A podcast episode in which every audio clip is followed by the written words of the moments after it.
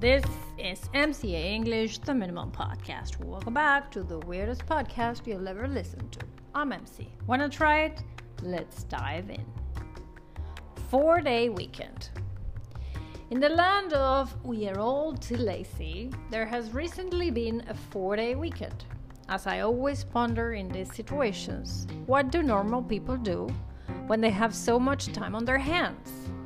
Fortunately, I can know the answer of this question by asking my students what they did. And of course, I'm not surprised when I hear that they have a perfectly normal behavior, such as going out for meals, gathering with friends or family, going to the movies, or even getting the car to go someplace farther. Isn't it beautiful to know that these activities are possible? Well, let me tell you that I stayed in and worked, of course.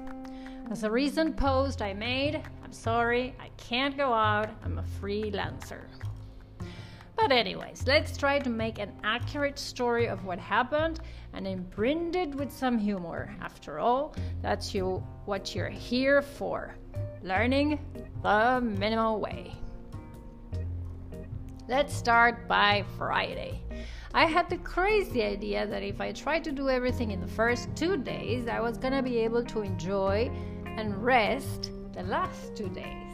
Wrong!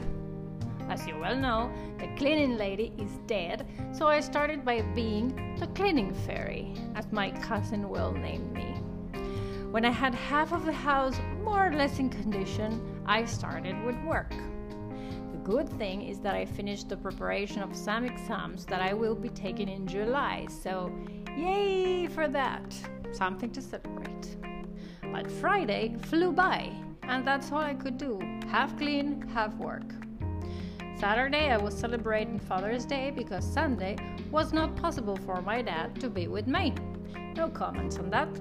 And so I had half a day to continue with the cleaning and the preparation of material. Meanwhile, my couple decided to take two naps at different times of the day while I had one hand on the computer preparing classes, one hand mopping the floor, and a duster stuck up my ass to be able to finish a little bit in time so that on Sunday I could finally rest. But God forbid. We finally got to my parents' house ate as if there was no tomorrow, and came back a bit late to continue with my enjoyable activities. So I decided to hit the sack and call it a day. On Sunday, it was supposed to be my day to go out and enjoy, so we went to have lunch to a new place inside a mall that turned out to be quite a discovery. A little expensive as usual, but apparently you cannot do anything today without spending $30. After lunch, I had another crazy idea that I was gonna be able to find something I could buy in the mall. But I had no luck, as usual, and came back home empty handed. I continued with my working activities and begged my couple to help me clean the house, which he did the following day, at the very last minute.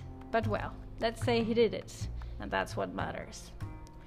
More than once during the cleaning and the pile of work, I was reflecting on minimalism again and again and again, as I always do, and I had some get rid of everything attacks, which I tried to suppress since there's nothing much left in my house to get rid of. But don't ask how, I always find something. And here comes the moral the less you have, the easier it is to clean a house and the less time you spend doing the task. Basically, if I didn't have some of the furniture I inherited from when I moved in with my couple, the apartment would practically clean itself.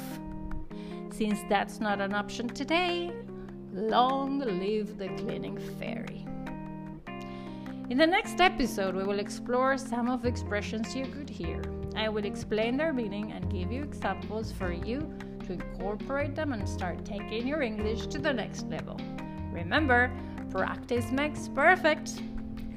This was MCA English, the Minimum Podcast. Catch you later.